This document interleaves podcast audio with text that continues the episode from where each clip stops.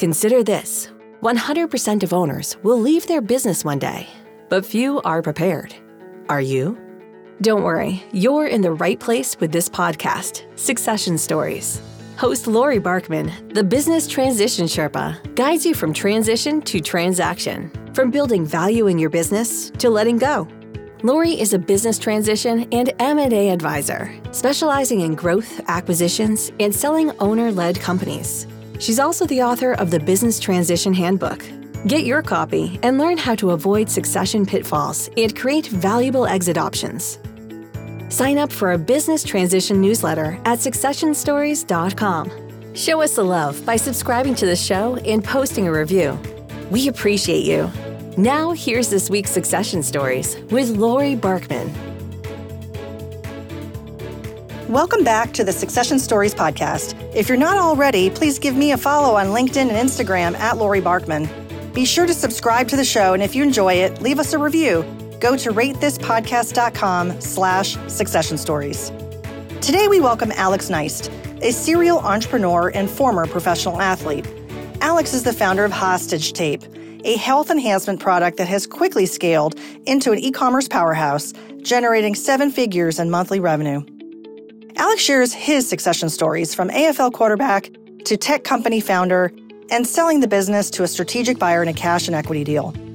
You'll want to hear why Alex decided to leave once his equity vested and his journey of self reflection and personal challenges to overcome. Eventually, it led to the origin story behind Hostage Tape and how he's creating scalable businesses around commodity products. Alex believes that to get better, you have to be able to confront failure. Enjoy this Succession Stories episode about how to build a scalable business with Alex Neist. Alex, it is so great to be with you on Succession Stories. Welcome. Well, thanks for having me. I appreciate it. We met in Columbus, Ohio, not too long ago, and you were the guy in the room with athletic tape on your nose and the t-shirt that you're wearing right now, which is which is talking about your current company, Hostage and the brand Hostage. So you kind of stood out a little bit, I got to say, and you were somebody that I wanted to understand like, all right, he's clearly a walking billboard. There's something going on here. There's something cool. And you did eventually get on stage and I learned more about your story. But I had followed up with you and invited you to the show because it is a fascinating story and I'm excited to dive in. Awesome. Yeah. It's I'm always on brand. If there's something that I've learned and always done in the 16, 17, 18 years of being an entrepreneur, I'm just always on brand and I'm always wearing what I've created. I don't know if it's because I love it and I'm trying to make a point, or if it's more that Steve Jobs mindset of like, I'm just always going to wear the same thing because then it's less I have to think about when I get up every day. Because I literally, this shirt that you see me wearing, I wear this same shirt or a variation, a different color of it every single day. Even when my wife and I go on a date, I still wear it. it's very recognizable. And I'm going to go with I'm going to go with the branding and not OCD. Yeah. Probably. We'll go we'll go with that. We're going to go with that. but don't you think there's some element of brand identity that takes you back to your football days? You were a professional football player and you're wearing that uniform, right? So you've been doing this a long time. Take us back to that time. You were yeah. a professional athlete and uh, the sport of football. Tell me about that. Yeah. So uh, football was my first love. It was the first thing that, like, I'll never forget when I was, I was probably my son's age. My son's 14. And I was probably around 13, 14 years old. I went to a birthday party and we'd all gotten these packs of Topps football cards. And I, I, I got the pack, I opened it up and I pulled out a Joe Montana card. Now, I'm dating myself here. This was way back in like the like the late 80s, early 90s time when Joe Montana was huge. The 49ers were amazing. I pulled this card out and I, I, didn't know who he was. But then all my friends were like, oh my God, you got a Joe Montana card. Like he's the best quarterback in the league. And then I went, uh, and then something clicked and I just started practicing and practicing. And when I find something that I love, I'm very passionate, which is probably why I'm a great entrepreneur is that when I find something that I love, I love to play this game, whether it's football or it's the game of business, then I just go all in on it. Yeah. I went all in on football. And then years later, I ended up becoming a professional. So I played, I wanted to be the next Kurt Warner. If anybody in the audience knows who Kurt Warner was, Kurt Warner was a Hall of Famer. He was stocking shelves at, at Hy-Vee, and then he played arena football. And then from the Arena Football League, went on and became the quarterback for the Rams, Super Bowls, MVPs, Hall of Fame. So he was like this Cinderella story that every young kid could look at and go, I want to do that. And didn't happen, but I still played a number of years of arena football that really kind of helped develop these relationships and just this, I think, work ethic of how I needed to prepare day in and day out and all the things I had to do just to become who I wanted to become. And you're competing every day, right? Like when you make it to this high level, nothing's ever guaranteed, right? They're always bringing in new guys to replace you. So it was just that level of competition that I thrived in. I loved preparing. And then from that foundation of sports, I took all those relationships where I learned and I said, I'm gonna, I'm gonna build a business. And I built a business, my first business around sports. So it was actually a sports video analytics company where we actually we pioneered this concept of taking video and then chopping it up into pieces with data. So that way then coaches could go in and search for any situation they wanted to to be able to teach and coach their players more effectively. And nobody was doing this. Everybody was doing it manually by themselves, where we actually pioneered the service of doing it for you. So now all of these teams, all these coaches who didn't have huge staffs like NFL teams did, college teams did, they had a problem. Their problem was how do I actually use this video and get anything out of it? And a lot of coaches weren't. They were just, all right, I guess the game was what it was. I pulled a few things out and then, well, let's just move on because they felt like they would take more time to actually watch the video, analyze it, and do their homework.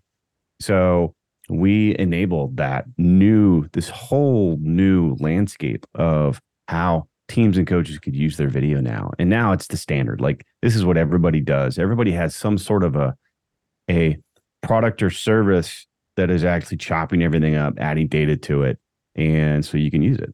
Wow, I want to make sure I'm understanding. Yeah. So the target market was not NFL because they have resources, no. and it was not necessarily the big college teams because they also have resources. So was it the smaller college teams and kind of the local sports team in our neighborhood or yeah. who was the target? So ironically, we actually we targeted college teams to start out with, but with a twist. So what I recognized early on was as much as I loved football, I knew that there was a bigger competitor. So at the time when we started the first business, we bootstrapped it. It was a family business. My brother and I did it. Usually I would say don't start a, a, a business with family, but we did. It worked it was what it was. You know, you have your fights just because you, you have your egos and you know brothers want to fight. But what we did is we we realized that football was not the market. As crazy as it sounded, because that's my love and that was what I knew really well. We recognized that there was another player in the space that had started when we started, who'd raised funding, gone that route of VC, and got really pretty big, but their core was football. So we said, okay, let's let's acknowledge that there's another part of the market here that they're ignoring. All right. So it's pivoting and understanding a much bigger problem. And the bigger problem was that this competitor was ignoring Olympic sports. And when I say Olympic sports, I mean soccer, basketball, hockey, volleyball, all of the other team sports that maybe aren't as popular in the sense of like just the sheer amount of, of kids and the sheer amount of like budget that gets allocated to football is really pretty much the most compared to all the others. So he said, All right, you've got a soccer team, for example, where they've got one coach many times, and at the college level, maybe two. They've got a 90 minute match. How are they supposed, how's one coach going to take 90 minutes, especially a soccer game where it's a full, the whole thing, 90 minutes of action, right? There's a ton of video there that they need to then go in analyze, break it down in chunks that they can use it and teach the players. And a lot of these, even college coaches, couldn't do it. So we pivoted and we said, all right, this is the problem we need to solve. And we actually went after college soccer and then we took off from there. And then we expanded into certainly small college. There was a period where we had almost every college national champion um, soccer team uh, using us. But then we we broadened into smaller college and then into high school, right? And then club soccer and then went to volleyball and and then hockey and just all these sports. And then it just really blossomed from there. And and then everybody started to go, holy smokes, look what these guys are doing. And then everybody else started to embrace this concept too. Gotcha. Yeah, I love it. You were zigging when they were zagging and, and focused on a niche, expanded it eventually, but started with that niche of soccer. What was the business model? So it was a it was a SaaS. So basically, it's why I love ecom now. SaaS is really hard. It's really hard. Like it's like B2B SaaS, right? Because you're selling athletic directors, you're selling coaches. You got to get them on a demo, do a sales call essentially, and then you're going through a traditional sales cycle, right? But we would basically sign people up for year-long subscriptions. So they would they would get signed up for say a fifteen hundred to three thousand dollar a year subscription that would cover all of their games that they could film, upload them, then we would break them down. And there would be variations on whether or not we would do just their games, or maybe it would include scout games that they would get from other teams and upload, or maybe we would do an entire league conference where everything was broken down so they could scout anybody in the entire league at any point.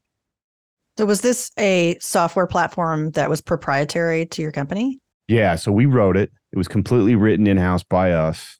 And the key there was it was a it was a SaaS company, but it was had a layer of service on it, right? So we had actual guys that were going in, watching the video, punching the keys, and then adding tags to it. So it's not like nowadays there's a lot of automation with AI that's really starting to blossom. And essentially our we were human intelligence. We had human intelligence behind the keyboard watching the video. So it was a software as a service with a service level added to it. That was what made us unique and very interesting to this whole new market. So your your staff would tag and edit and put in the metadata on each clip by player number 36 or whatever that person's name was so they could search that later and find the information find that specific clip later. Yeah, it's like waking up the next so you let's say you play a, a soccer game last night. You wake up the next day, you can go in and say, "All right, I want to see every time Alex had a shot on goal. I want to see every time this team had a, a corner kick." I want to see every time Alex had a touch, every time Alex had a forward pass, right? Like imagine just Google searching it, and that's what you could do and pull up the video and you could watch those clips. That's super useful for coaches, I would think. And the value prop must have been there because you grew. How did you grow the business? You said you had a sales team. Do direct well, sales? No. I mean, you're looking at them. Okay, but, you were the sales team. but it was a lot of email spamming. Okay for years. I used to buy lists of coaches and then I would spam. And this was in the early days of email marketing where you could get away with it. And so I would just buy these lists and then I would email the crap out of people and just send them. And then the whole goal was to get people into the funnel to schedule a demo. And when I say schedule a demo, that means, and so what's funny is in this age of Zoom, you know, that we're on and that we live in now, going through COVID and everything, we had been doing that for 10 years. So for 10 years prior to that, like this was how we did things, right? We would do back then, we used GoToMeeting when but GoToMeeting was popular, along with like, um, you know, WebEx and all that stuff. Yeah. Before Zoom exploded. And so we would do GoToMeetings with coaches. And this was back when they were like, they couldn't figure out how to pull the meeting up and they thought it was weird. They're like, can't you just give me a call? I'm like, nah, I need to show you. I need to show you my screens and we can go through it. yeah. That's funny. So yeah, kind of a throwback. yeah. yeah. And so your brother was what type of role with you in the business? He was the CTO. So he wrote all the code. He did all the engineering. And then I was purely the business side where I was running the business, you know, finances, sales, marketing. And then from there, obviously the, the team grew as it started to grow. And and then we ran that for about 16 years. And then in year six, and we completely bootstrapped it. So we didn't raise any funding. I didn't want to raise funding. I felt like if we didn't need to, then don't do it. And it, what's funny is I actually, so my family has a VC in it. So my sister was a, she was a partner at Kleiner Perkins for, you know, two decades, right? Uh, not, so not, not a small firm, a pretty big a, firm, not a very super well known firm, right? Yeah, yeah, absolutely. And so she was there, and she used to always tell me, if you don't need to raise money, don't. Yeah. So we just didn't. Um, plus, who knows? Like, it may not have been. I, I think the whole idea of it being SaaS with a service component wasn't interesting 10 years ago. They thought it wasn't scalable. Whereas now it's very scalable and it's super interesting. And I think we were just ahead of our time to truly raise funding in the way that maybe we could have nowadays. But um, but yeah, so we bootstrapped it, and then 16 years later, then we sold it. We sold it to a company out of Tel Aviv. Oh, wow. How did first- that come together? Did you put the company on the on the selling post, like hire an intermediary and, yeah, and have well, it run a process? So I actually did it myself. I, I did. didn't hire a broker to to do this deal, but I I I acknowledged a couple of things in the market that was shifting, and one of them was this concept of just automated filming. So there are a handful of companies that were developing camera technology that could automatically film games. And so I knew that this is where the future is headed in sports. And we're not talking like NFL. We're talking like most amateur sports, right? Most, you know, below college football, but we're talking college all the way down to amateur in all sports, being able to use a camera in some form that is just automatically filming the game that either you're putting up or it's installed in the venue. So I knew that we needed to find a company that had that technology and we needed to go either partner with them or get acquired by them. Right. So I I identified who the key players were in that space, and then I just contacted them, and and then I purposely found a couple of them to pit them against each other to create a market, right? And then whittle it down, and then I negotiated the deal myself, um, which is if if you've ever negotiated with an, an Israeli, it's they're really good negotiators like that's just their culture. Whereas I think in our, our culture in in America, we we don't grow up being taught how to negotiate very well. So that was a really, really good learning experience going through a, a multi-million dollar negotiation with, you know, with somebody who knew how to negotiate. And uh, but it was great. We got through it and got through our first exit. So wow, that's exciting. So just to give a sense of size, how many employees were you at that time after 16 years? Oh boy. So I think at that time we were we must have been like seven or eight people. Wasn't okay. Wasn't huge. Wasn't that yeah. big. And I don't know if you can share any specifics on revenue or just ballpark. Yeah. So we were we were a seven figure business. It wasn't okay. anything mind blowingly huge like yeah. we're getting with this business now. Yeah. Um, but uh yeah, but it was it was a great learning experience. It was where it was my my real life learning of of just all the things I failed and failed and failed and failed and in so many areas to now get to where I am now. Right. So it was a necessary education. Yeah. And the terms of the deal, you said you negotiated it yourself and it was your first time doing something like this. Yep. I can only imagine how stressful it must have been. Did you have different LOIs, different offers to compare? You said you picked one yep. to to sort of take it to the next step. Was it all cash deal? Was it is an asset sale? Was it an equity sale? Yeah, so we just had the one LOI. I, I didn't. It's not like I had the benefit of having. All right, I got two, and I can pit them against each other. Didn't work out that way. Okay. It ended up working out that who we sold to, they gave us the LOI and then nobody else did. But when I evaluated them, I'm like, this just makes sense anyways. Good because fit. This company, this company actually had the partnership that they had that was most attractive was they had their automated camera technology in half of the high schools in, around the country. So they already had this framework, this foundation laid of all of their technology there. And I'm like, this just makes sense. This is like couldn't be any perfect that we can just immediately inject ourselves into half the schools around the country because they had the technology already there. So it just kind of made sense. Yeah. So the deal that that we then negotiated was a it was an equity cash, very light on the cash. Um, I, I think just because of how how small we were, I didn't have a ton of leverage to be able to truly negotiate like a ton of cash value.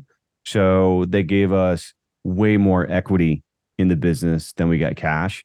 It actually ended up being the cash ended up just kind of paying a lot of debt that we had on the company, you know, that we had kind of accrued, uh, you know, any liabilities we had on the balance sheet. And then the, uh, we had a ton of equity in this company that was just growing and growing. And I still own some equity in the company, but the, so I spent, I had to invest two years Okay. when we we signed the deal and then we moved over. And then after those two years i left. And then i was able to actually they raised a, a secondary or they raised a like a series i don't know d or something like that. And then they raised a secondary on that which then we were able to sell some. And so then i was able to sell some of that that uh, stock to then use to start this new venture This episode is sponsored by the best selling book, The Business Transition Handbook How to Avoid Succession Pitfalls and Create Valuable Exit Options. Business owners will learn how to navigate the emotional and practical nature of the transition process to avoid exit regrets. It's crucial to start planning when time is on your side so you don't leave money or your happiness on the table. Reading this book, you'll have Lori Barkman, the business transition Sherpa, guiding you along the way. To download a free copy, head to thebusinesstransitionhandbook.com. That's thebusinesstransitionhandbook.com today. So just to rewind, you looked for a strategic fit, found it. Yeah. And negotiated the deal. And then you were with the company for about two years. And then you had, Right. and then you, then you've left. Did you take some time off to think about what you wanted to do next? No, I didn't. Because I look like any entrepreneur, um, unless you sell a company for eight figures, nine figures, you've got a pretty decent sized windfall to be able to just take your time. Yeah. But that wasn't the case with this one. It was a relatively smaller exit that Yeah. was really going to, the value of it was going to happen like years later. Right uh, with where this company is headed and how you know eventually they'll probably get acquired and something's going to happen with them at a fairly significant valuation. So knowing that, but also any entrepreneur that goes through an exit, it's you usually never ends well, right? And it was a very difficult time. The first year, it's sunshine and rainbows, and and you go into it thinking like you can actually make a difference. Uh, but a lot of times we learn that you can make a difference and they have their way that they want to do it. And so, as an entrepreneur, somebody who runs a business, you learn very fast that you can't operate the same way. You can't make all the decisions anymore. You can't act like a cowboy in a sense, right? And do the things you know you need to do and, and be able to work very fast. Can't work fast anymore when you're with a big company. Things slow down to a grinding halt and you get really frustrated. And so it was really frustrating going into the second year to where I saw the writing on the wall that they really didn't want me there. They just wanted to acquire the business, try to plug it in, try to learn everything out of me that they could on the team. And then after two years, get me to leave right? Because they wanted to know that they could control and call the shots, you know, rather than knowing that if I'm still there, they they couldn't you you can't it's really hard to control an entrepreneur, right? That ran his business. It's no matter where he's at. And so I think it was uh just a very clear like all right, we got to ride this out uh so that way then we have everything we need and then he can leave and then we know we've got full power and as frustrating as it was i i just knew midway between the second year that okay, it's time. You were ready. I was ready and I knew, I knew, I knew that, all right, I had to wait it out for that final year to get to, you know, past the, the vesting, final vesting period. And then once I did that, then I, then I exited. I left. Okay. So yeah, there's probably a lot of emotion that you went through to to leave, but you did have something contractual that held you there for for two years, and then you said, "Okay, I'm going to do something different." So let's talk about that. What did you decide to do? So during that time of the final year, I, I kept thinking to myself, what do I want to do? What am I going to do? Because when I start something, I said it earlier that I do things I'm really passionate about. I'm a really passionate guy. So I wanted to do something that I could really go all in on. And I didn't know what it was yet.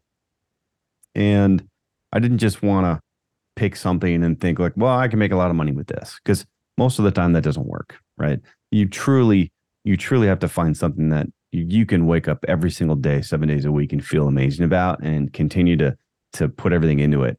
And so I was going through a really difficult time in my personal life at the time. And so it was through that difficulty, I was self evaluating what did I need to do to improve as a man, improve as a husband, and improve as a just uh, a father, right? Because I had two kids. And one of the things was my health, because when you when you play sports your whole life and then you retire you, you become a dad you become a businessman your health kind of takes a dive right and my health took a dive and so i said all right maybe i need to figure out my sleep because i i, I was snoring so bad that it actually it sent my wife into the other room uh, wow. which is which is really part of the whole yeah. struggle that that I went through, this difficult time of that my wife and I had had yeah. because my snoring was so awful. And then it, it really became a catalyst. It became a catalyst in the relationship of where things kind of broke down. Right. Yeah. And so it was from there that I started to explore like, okay, well, what do I got to do? Because most of us think, most of us guys that have issues with sleeping, or or maybe we don't know we have issues with sleeping, we just don't know whether it's good or bad. Like a lot of us snore as we get older. We don't think anything of it, but we really shouldn't be snoring. It's not good for you at all. Right. And especially if it negatively impacts your relationship and your partner, you know, it's even worse. So I thought, all right, how do I how do I improve my snoring? What do I do? So I went on Amazon and I looked for like anti-snoring things. And some of the things you see are these mouth guards that you make you know, you put them in, you burn your mouth, like hurt your jaw. And that didn't work. But then the more that I dug into this concept and went down the rabbit hole, I discovered an article written by James Nestor. And James Nestor wrote a best-selling book called Breath. If you haven't read it, you got to read it. Amazing book. And he talks about this experiment where they went to Stanford Medical Center and they plugged their nose for 10 days and they were going to record both with the doctors as well as well as anecdotally what how they felt. And so when they did that, they developed sleep apnea, snoring, really dangerously low levels of blood oxygen. And so then after the 10 days, they unplugged their nose, they taped their mouth shut, and everything went away in a day or two. Wow, that's incredible. So it was at that moment that I went, Whoa. So you mean to tell me that this is mouth breathing? This is a mouth breathing issue? And I thought, how have I been a high level athlete my whole life? And our coaches have never taught us this. They never taught us the importance of keeping our mouth shut and breathing through our nose, right? It seems to be this concept that's been lost in Western civilization here. And I don't, I don't know why. I'm, I'm just not sure why. And even James talks about it. He, he doesn't really know why it's lost either, but it just isn't something that we really talk about anymore. And now it's starting to become this this topic that a lot of people are becoming more aware of. especially with companies like me who spend as much money as I do marketing about it. So, so I, I thought, wow, okay, there's a business here. Okay. There's a business around this concept. Um, because I went on Amazon and I bought some just cheap mouth tape, right? When you do it for the first time, you don't know what to get. You don't know how to use it. You don't know what to get. So I just bought something and I put it on. When I woke up the next day, I felt like a teenager when I woke up. I felt like I had so much energy and I couldn't believe that, holy crap, this worked. And keep in mind that I was anxious putting the tape on and going to sleep. It's a normal reaction that everybody has of, wait a minute, putting tape over your mouth, are you going to die? Like, what if your nose gets clogged? Are you just going to like not wake up?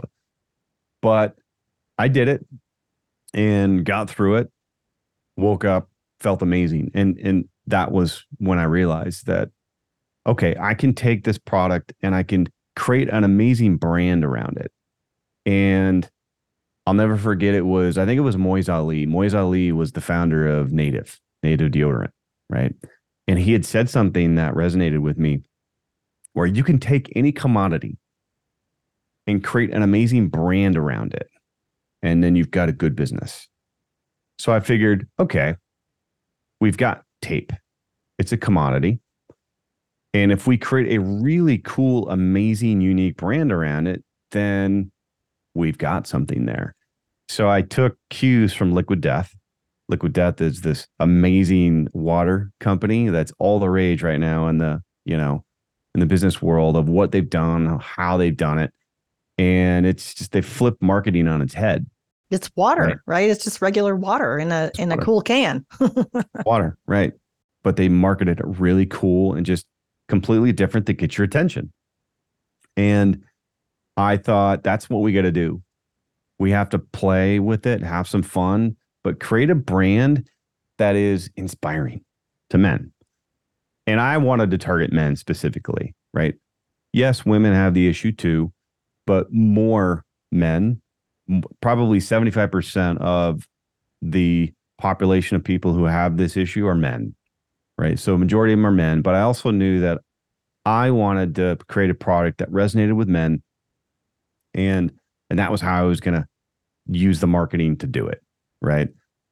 So, uh, what's funny about that is, so when I was mouth taping, then I was mouth taping for a while, and kind of noodling on the idea of what to do, how to do it, because you know when you when you want to start a new idea, no matter who you are, sometimes it always takes you time to finally take the leap, right, and to do it. And I had been listening to my first million, you know, um, Shaan Puri and Sam Parr, those guys. I love listening to to that pod because it was just a couple of dudes who had gone through similar things that I'd gone through. They had both started companies, sold them, gone through exits, and then they were always talking about ideas. And so it was them talking through cool ideas and different businesses to start that then made me go, all right, I'm going to do it. And one of the things I always used to tell my kids was when they were around me, right, during the time when I was mouth taping, I would say, hey, guys, I'm going to put tape on my mouth. It's going to look like I'm being held hostage. So don't freak out. Did lo they freak behold, out? lo and behold, like it turns out that hostage tape would become the name of this brand that we would create. Right. So I thought, this is it right? Because we could we could play with this. We could play with hostage tape in this really cool way. Uh, because certainly everybody listening right now is thinking hostage tape. Why would you call it that? Like, why would you call it hostage tape? So, number one, the obvious is when you put tape on your mouth, kind of look like you're being held hostage. That's the obvious. But there's a flip side to it that we wanted to lean in and tap into this core emotion that people are feeling and this core emotion of you feel held hostage by your partner and you don't know what to do right or you feel held hostage by your poor sleep and you don't know what to do right so those two and then knowing that just using the word hostage was going to get attention you're scrolling through your feed you're going to stop and go what the hell is this?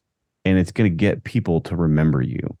And I think to this day, everybody that I meet, everybody that I talk to in every form of whether it's somebody who uh, is a vendor of ours or influencer or famous person or whoever it is, they always say, Oh, dude, I see you guys everywhere.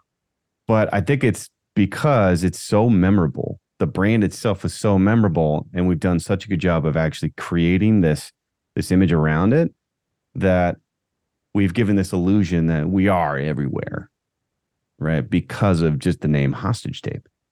Yeah, no, absolutely. There's a couple things I want to double click on. One is the targeting. You said you're targeting men, Right. but it affects the partner, which would be if you know the partner is female, the female partner feeling held hostage by the situation. So, are you also targeting women for that reason, or just all the advertising, all the brand? It's it's geared towards men. It's very masculine on purpose. Yeah. So Gotcha. and what's funny, you know, what's funny about that is is the the ramifications of it that I learned later because I'm very new to ecom, right? We're only a year and a half. I mean, we we launched the product March of last year. Okay. Right. So that's a, a year and six, seven, eight months. So very new to ecom. So I didn't understand CPMs very well. CPMs being like how much it costs to actually market to somebody, specifically on like Facebook, which is Like where cost per are. thousand is what it Right. stands for. Yeah. So what I didn't know and what I know now was that decision to go all in on men was really smart. And the reason being is CPMs for women, especially middle-aged women, right? Like women who are um, at home, like the 30 to 50 year old demographic is probably the most expensive CPM demographic out there because statistics show that they're the ones that spend the most money, right? Of of men and women. And that demographic spends the most money. And so so many marketers go after that demographic. It's actually twice as expensive for us to market to women of that age versus to men. So that was I didn't do this on purpose, but I, I've learned now later that oh, that was actually a really smart decision of going after the men Yeah. it was uh we just i just wanted to target men because knowing that knowing what i went through what i didn't know i wanted to just go all in on that and i wanted to to target a, a- man that went through the the same issues that i went through which was if i was going to use mouth tape i wanted it to be a brand that i liked that i resonated with as well as a product that actually solved a few problems that everything else out there didn't meaning uh, like facial hair. So uh, most men have some sort of facial hair, whether it's stubble, a little bit of a mustache or a beard or whatever it is. And regular mouth tape does not work very well with facial hair. So that was one. That was one really big differentiator. So if anybody ever said, well, why wouldn't I just use 3M micropore tape? Then I could say, well, our tape works really well with facial hair. And here's why. Right. And then another one is just putting tape all the way across your mouth and having it be strong enough. Because there is there is a, a form of using mouth tape where maybe you just put a little strip and that might work for some people. Maybe it works for uh, some women.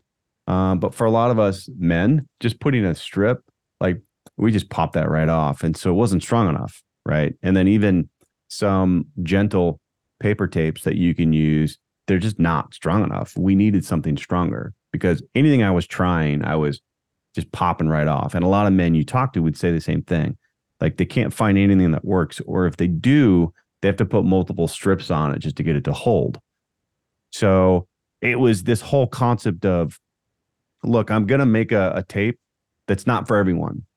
Right. And so I think that's an important concept, right, for the audience is that, you know, when you build a brand and you build a product, you don't need to build a product that is broad for everybody. Many times you're better niching down and going to a very specific target market, right? And building the best product and the best service for that demographic, which then, if it's good and it grows, starts to then infiltrate into these other areas, which we've seen. Now we see a ton of women. I would say a quarter of our users are women and they just discover it because of how big we've gotten.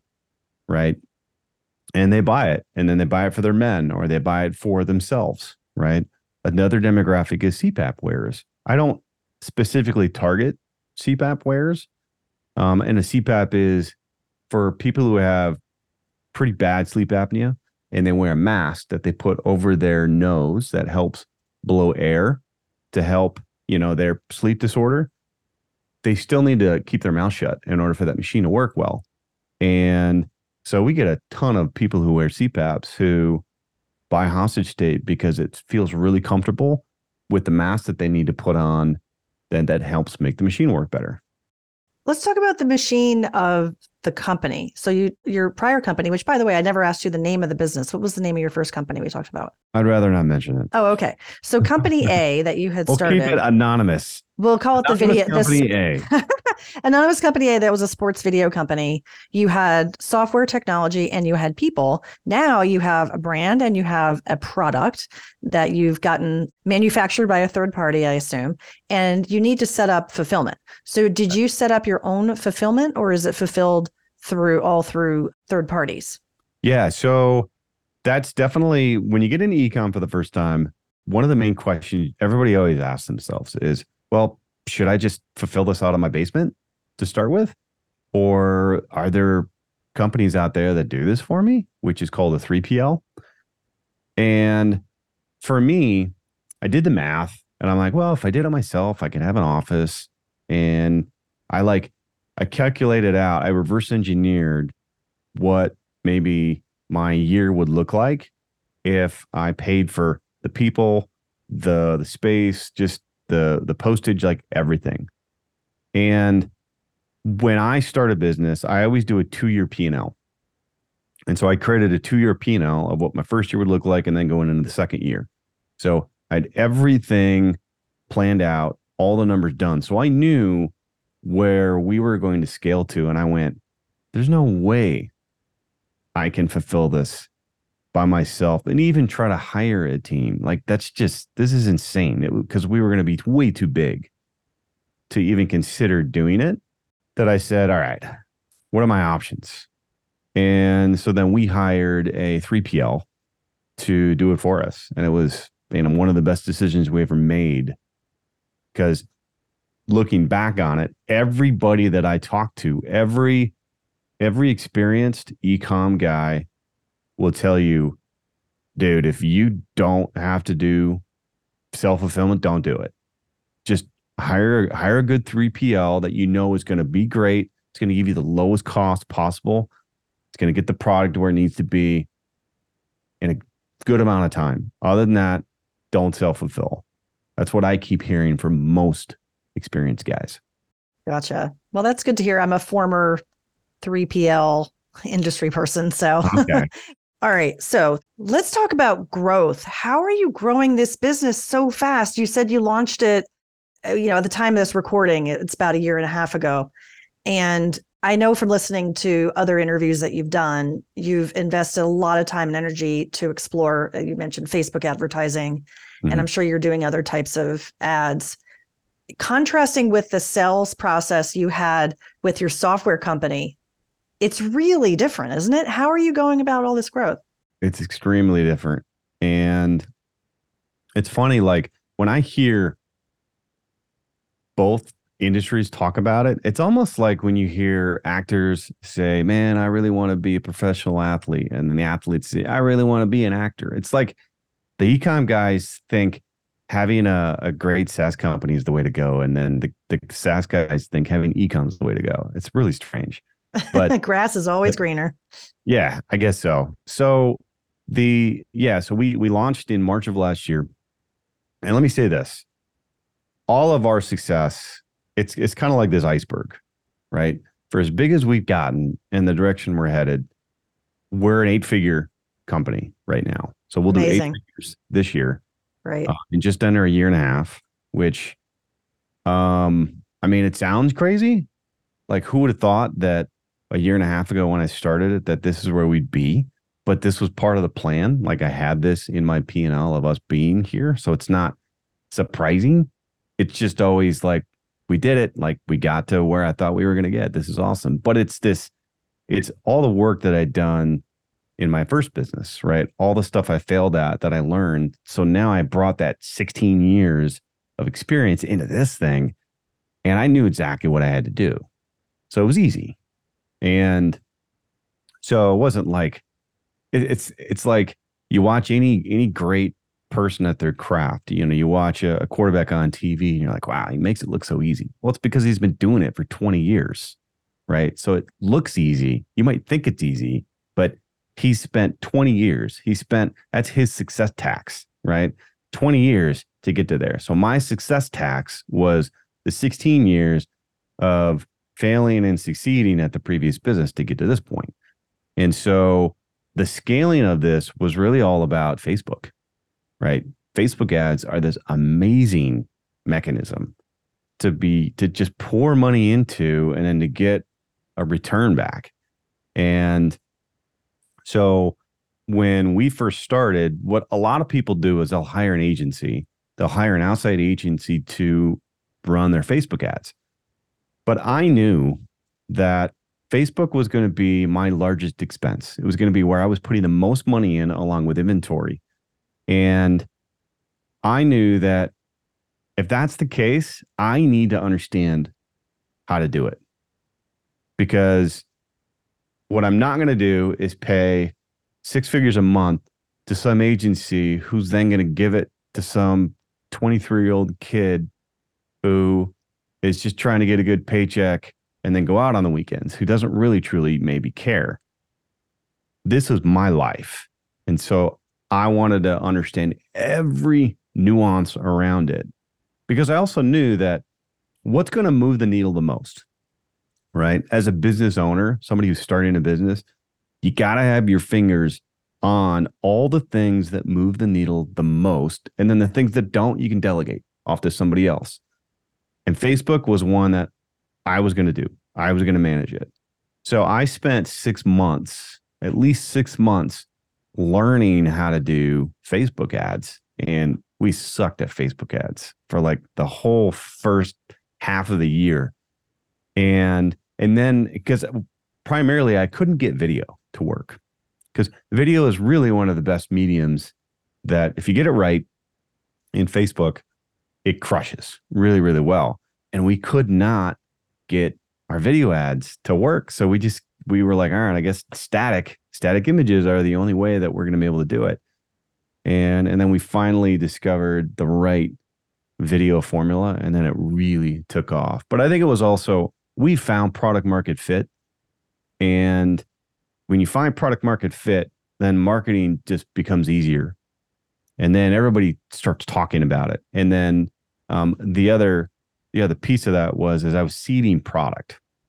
One of the best marketing dollars that you can spend is actually getting product into people's hands, right?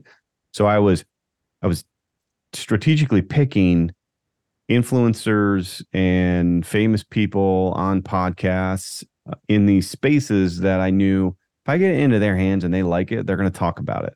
So I just kept sending stuff to people. And then Mark Bell, he's a he's a really well known fitness influencer. He runs his own business and he's most well known in like the the lifting, the the weight room, you know, bodybuilding, kind of that whole realm. But he's got a really popular podcast that that a lot of people listen to. So when he messaged me, he's like, dude, your mouth tape, it's the best I've ever tried. It's amazing. And then that really helped too. He helped us legitimize it with other well known people. And now all the well known people out there like use us, you know, like Tom Segura was one where out of nowhere, Tom Segura, he's a really well known comedian, just did a, spe- a special on Netflix. He ordered a year's supply, and his well, him and his wife, they in mom's house, they use hostage tape, you know. Um, and then uh, there's others too, right? Like, uh, like we just signed up uh, like Tiki Barber. Tiki Barber is the all-time leading rusher for the Giants, right? So he's a hostage tape guy, and then uh, we got some other ones too. Just a whole bunch of people that are just now coming to us that want to work with us because they love the product it's just there's nothing else like it. So wow. So it's an amazing growth. As you look forward, Alex, how do you think about this business? Is this a one product company? Is this a, I think I may have asked you this question when we met. Is this a branded house or a house of brands? Yeah, this is a house of brands. And so what I knew learning from my last company was I love to play the game. I love to play the game of business. And I think this illusion that a lot of young founders fall into is the I'm going to build a company, raise funding, sell for a ton of money, and then retire off to the beach. Dude, you talk to every guy who's done that, they'll tell you the same thing. They've all done it. Six months, a year later, they're bored and they got to get back in the game.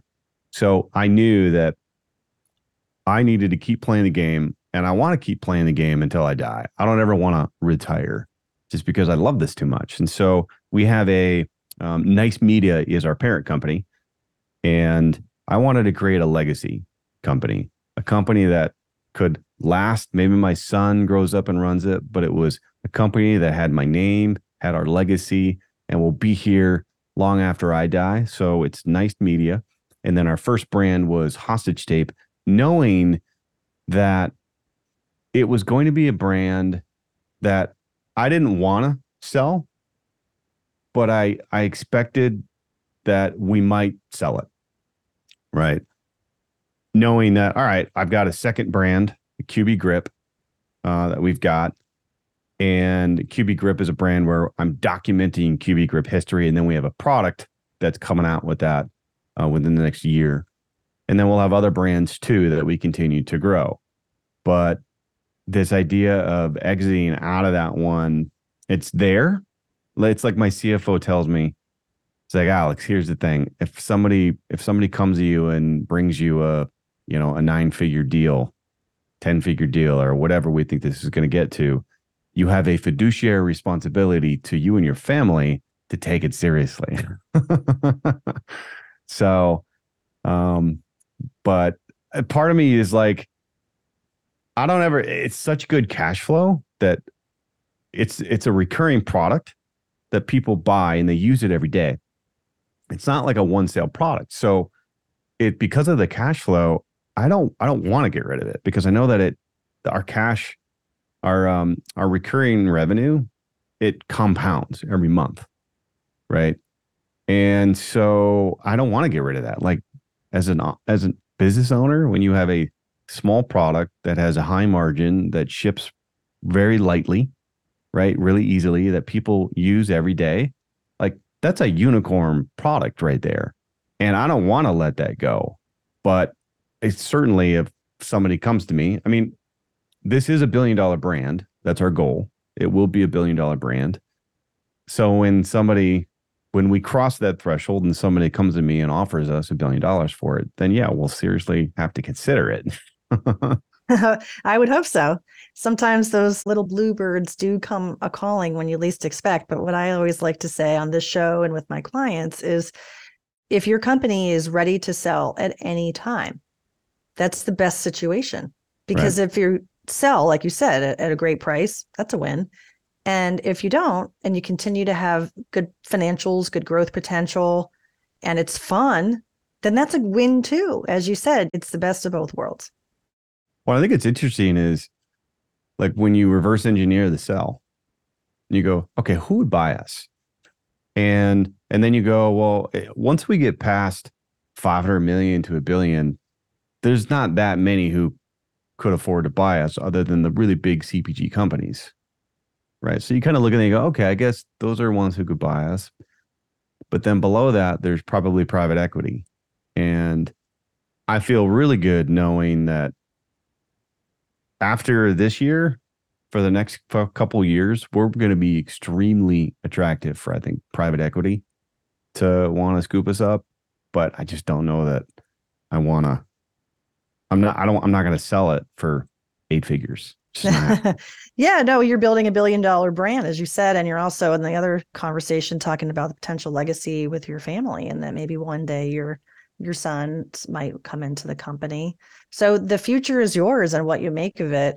You talked about product market fit. What I keep thinking about is founder market fit too. And your story just has all those elements, you know, of why you chose this product, why it's important to you, the mission that you're on. That's super important. And if you were going for for money from an investor they're going to look for that and you're not at, you're bootstrapped which is which is incredible but at some point there's going to be that situation where you're looking for the fit with the exit and I, i'm sure you'll find it you know whatever it is i'm grateful to have you on the early side of your story and i know one day you'll come back and we'll talk about the next side of your story i want to shift to kind of a mic drop question you know i know you got so many lessons learned and share maybe one or two. What are the top two things that you would say to an entrepreneur who's going through their journey to build their business, grow their business? What are the two things that you've learned along the way? I think one of the biggest things is you have to be okay to fail. You have to fail to get better. And you got to be okay with that. You have to be able to confront failure in the face and understand that it's these difficult challenges that help shape you to become this stronger, better, more amazing entrepreneur. Because if you don't have those failures, you can't learn, you can't get better. So, in the moment when it's happening, rather than thinking, woe's me, oh my God, nothing's going right, you have to shift. It's like what Tony Robbins always said you shift your mind two degrees, right? Just that small degree of separation completely changes the trajectory of what can happen. And you shift it and you think, okay, this is all happening to make me better. It's all happening to make me stronger. What am I going to learn from this? How am I going to react? Right? Where am I going to go with this? Uh, that's one of the biggest things. And then I think another thing is something that I tell my I tell my kids all the time that I learned was you can you can accomplish anything you want. You just got to work really hard for it. Those are great messages. Really, really powerful.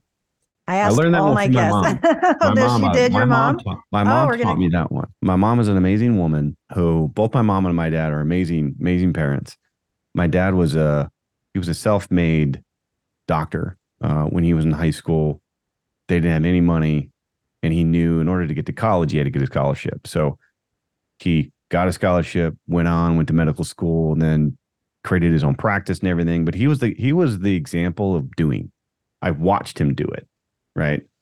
But my mom was was saying it, was telling us. She was validating us as kids. She was she was using her words to say, "Hey, you can do anything you want. You just got to work for it. You can do it." Right? So she was always the one telling us, while then we were watching my dad actually do it. And I, I think that's something too is as too many that too many of our kids and young kids these days, they don't they don't get that. They don't get that from their parents. Their parents right now aren't maybe doing as good of a job telling their kids like in a in a constructive way, right? Obviously there's you don't want to give them a false sense of like you can do anything you want. But it's no, you actually can do anything you want. You just have to be willing to do what it takes to get to that point, right? Yeah, your advice from both parents and seeing them in action is a perfect blend of what you're talking about. It's having the confidence, having the vision, and also rolling up your sleeves and doing it. And you're absolutely doing that, Alex. Do you have a favorite quote about entrepreneurship or leadership, something that you can share with me? Well, I think it's the the second thing I said. That's one of my favorite quotes that I say is you can do anything you want. You just got to work hard for it. There you go. Alex, if people want to learn more about you, connect, learn more about the product, about hostage tape, what's the good way for them to do that? Yes. So don't let bad sleep hold you hostage. Go to hostagetape.com and then you can go to any of our social handles, which is just hostage tape. Perfect. Perfect. Alex, thank you so much for this conversation. I learned a ton by talking with you. It was great to meet you in person, and I'm sure we'll meet again at some point, And I'll be watching and cheering for you and the brand all along the way. Awesome. Well, thanks. Appreciate it. Great being here. So, to the listeners, be sure to hit subscribe so you don't miss a future episode. And if you listen and love the podcast, enjoy, do me a favor, leave me a rating and review on Apple or Spotify. It enables us to reach more people and help them along the way. For show notes and more information about Succession Stories, go to successionstories.com. Tune in next time for more insights from transition to transaction.